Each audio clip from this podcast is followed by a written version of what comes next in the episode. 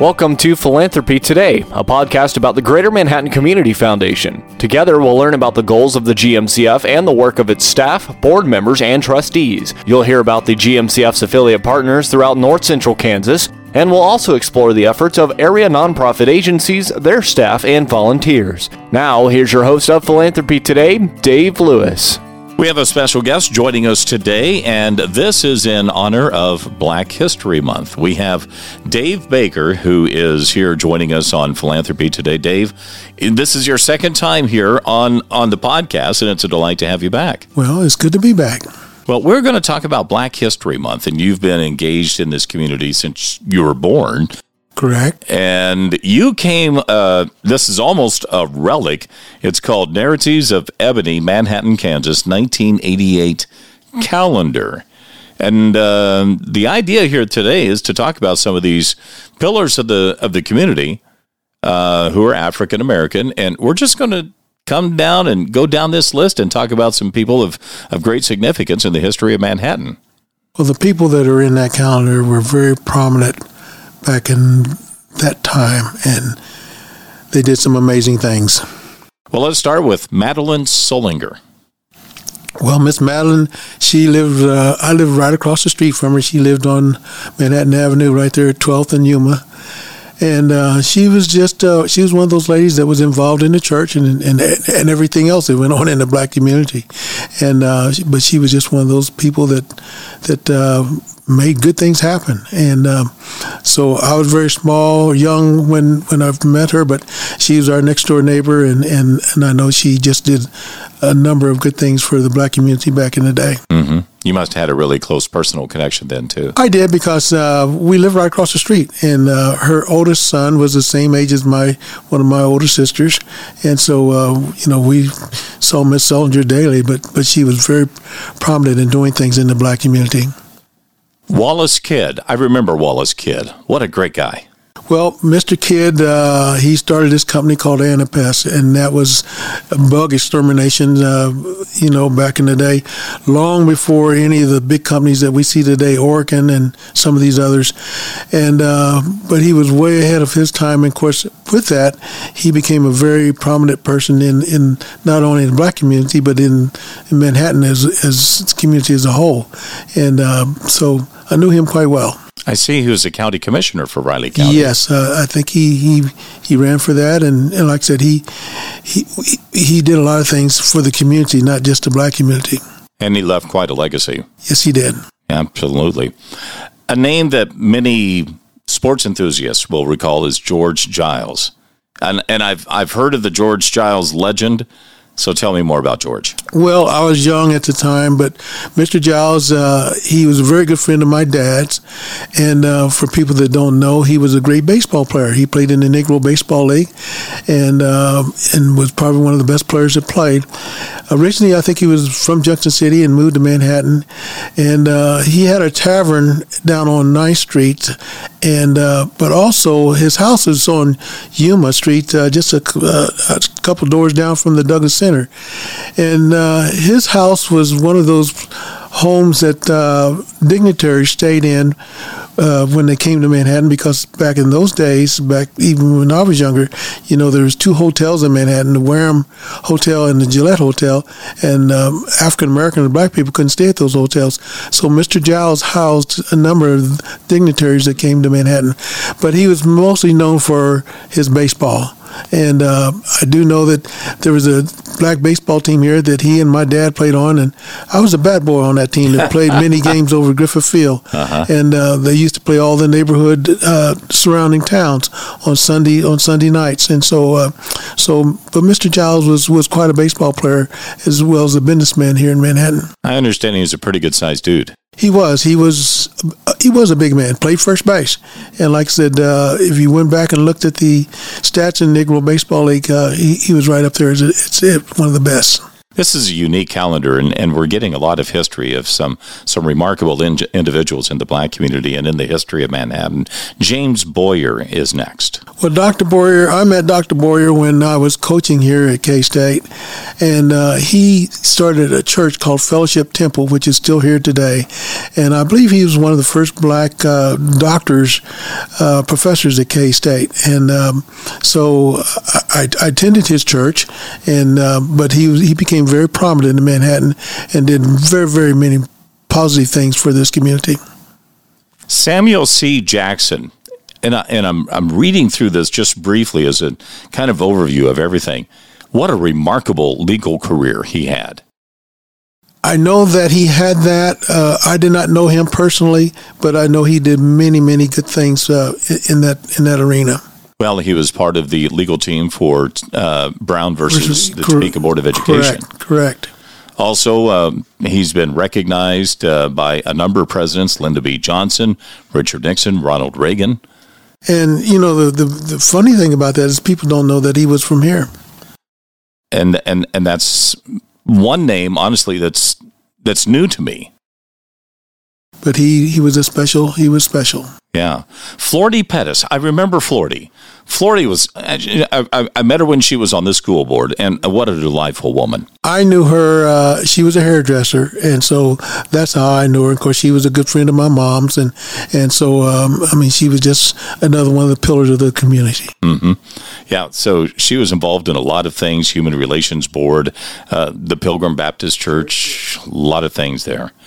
Randall Keel Mr. Keel was uh, way before my time, and, and, and I can't speak a lot to him, but I do know that he was very prominent in the early days of, of the black community in Manhattan. Mm-hmm. Yeah, yeah, and uh, you know this goes back to he was born in 1864, and uh, a lot of different things about him.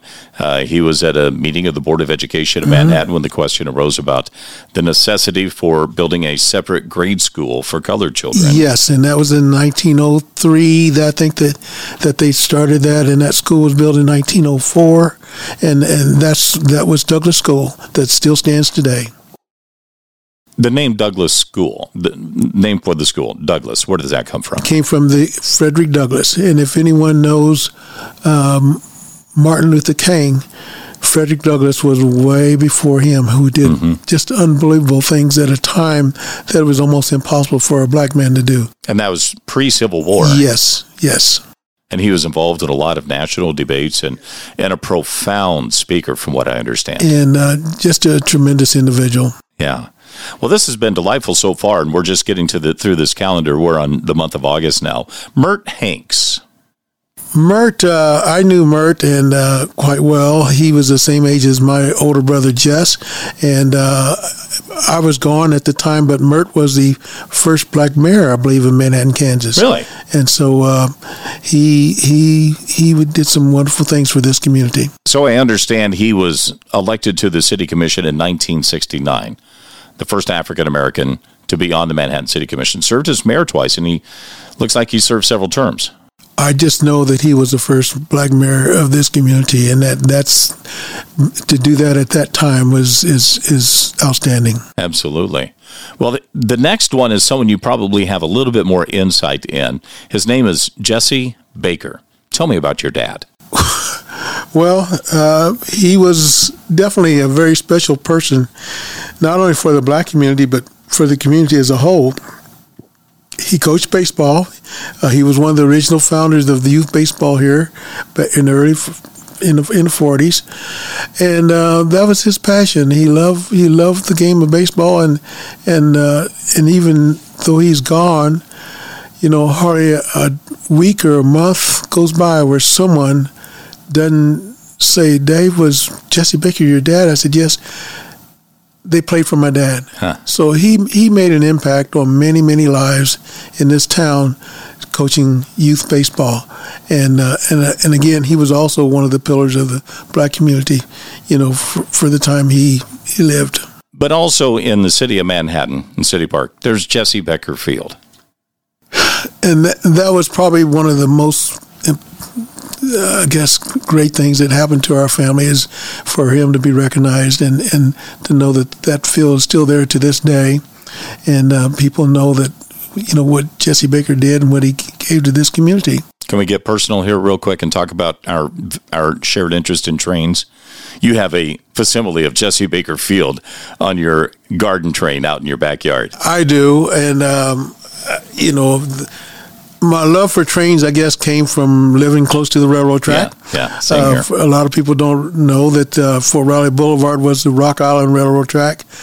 Uh, when I grew up, and it went away when they put in Fort Riley Boulevard, I think in the 80s. 80s. Mm-hmm. And um, but we used to have to, and then of course the Union Pacific Railroad, which is, that track is still there, and Griffith Field sit between those two tracks, and so we we lived at Griffith Field, and so uh, we spent a lot of time uh, dealing with the trains, and and I want to think that might be where my love for trains came from.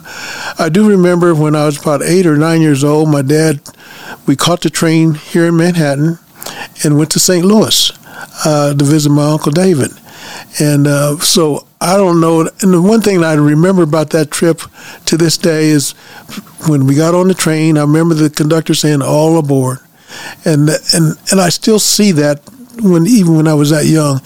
So um, i guess that might be where my love for trains came from. Hmm. I know my mom used to get on us all the time about crawling underneath the trains to go to the ballpark because we never knew when it was going to sure. take off, and and so. Um, but but trains are fascinating. Yeah, yeah. Let's get back to our calendar here. We got, uh, I think, three more left. Marvin Butler. Marvin uh, was in charge of uh, urban renewal here, and uh, he's a year younger, two years younger than me. He's the same age as my younger brother Wendell, and uh, so I know that he was in charge of urban renewal when they when they did uh, Fort Riley Boulevard, mm. and then the railroad took out the railroad track, and so um, he, he he did a lot of good things here for the community. There's a man here, and uh, he's still around today, and I think he's doing well. Veryl Switzer. He's a he's a K State legend. I remember Veryl when I was a kid sneaking in the Memorial Stadium to see him play football, and, uh, and of course uh, when I came back to coach baseball at K State, he was working at K State at the time and was kind of a mentor for me there, and uh, we actually opened up a barbecue place out by the bowling alley. Really? There was a building out there called the Catskeller, which used to be, a, I think, it was a beer joint, and it was underground. And we opened up a barbecue place. We had it for a couple, two, three years, and did okay. But it, it, it uh, as time went on, I'm trying to coach and win baseball games. It was, it, it, it took a little time. So, but uh, so I've known Veryl ever since I was. Uh, very young because I remember seeing him play. And of course, I worked with him at K State when I was coaching at K State. So, and uh, and I think he's he's still doing he's still here. Yeah, yeah. And uh, the last one on our uh, our calendar. Let me start that over again. The last one on our calendar is Queen Madison. I knew Miss Madison. Uh, she was uh, the uh, the wife of Reverend Madison at Pilgrim Baptist Church, and uh, I know she did. I was gone at the time, but she did a lot of tremendous things for the community. And uh, matter of fact, I think she started the dinners uh, that they served at the Douglass Center over the noon hour for seniors. And so, but she was a very community oriented person, and and um, so she brought a lot to the community. Mm-hmm. Well, this has been a delightful discussion. I mean, there's there's a lot of people that have been significant African American made. There are a lot of people as let me say this again. There are a lot of African Americans that have made significant impacts in our communities since then. But in honor of Black History Month, it's neat to look back at some of these that most of them still, uh, you know, are most of them are not here any longer. But it's good to look back and see the significant contributions they made in what was probably a much more difficult time. I would definitely agree with that. And I would also say, uh, in addition to that, had they not made the sacrifices that they made back then to make this a better place, we wouldn't be here doing the things that we're doing today. And my, as I've come back to Manhattan, I've been back since 2011. My goal was to make sure that we remember the things that were done previously for us to be where we are today. Yeah. And uh, we've kind of been able to do that. And uh, but it's got to continue. It can't stop. You have to. But I said you have to make people keep people aware of what's happened and what's going on to make things better for the future. Well, this has been a delightful conversation here, Dave. I mean, I've learned quite a bit in just a little bit of time. Uh, uh, you know, reading through this calendar, it's it's narratives of ebony uh, from 1988. It was put together by James E. Butler, and that's uh, that. I, I love this type of history. Well, there's no saying about history. If you don't preserve it and it goes away, it never comes back. So I think it's very important to to always remember how you got to where you are today, and it is, it's about history. Speaking of history, let's talk real quickly about a special event that's coming up in a few months, Juneteenth, and I know you're very involved in in gearing up for that. We are having meetings as we speak. Uh, we meet every Tuesday. Uh, we've got a great committee, and uh, I can't really tell you what all is going to happen quite yet, but we're looking forward to another big Juneteenth as we've had in the past. And now that it is a national holiday, it should be even bigger than what we've done in, in recent years. So we're looking forward to that. Third Saturday of June? Yes. Correct. And all the will all the activities be going on in Manhattan City Park we'll, again? We'll start back at the activity center like we did this past Douglass year, Center. and then we'll, we'll move. Actually, we're looking at three days: Wednesday, uh, uh, maybe a special speaker; Thursday, uh, uh, an auction on art, and then uh, Friday night is Arts in the Park, which is part of Juneteenth, and then Saturday is our big day. Wow. So. It's all in the planning stages, but it's going to be bigger and better than it's ever been. Sounds like it. I mean, it's been growing the last several years. It's it's something again it's one of those things that it's about history. And if you don't preserve it once it's gone it doesn't come back.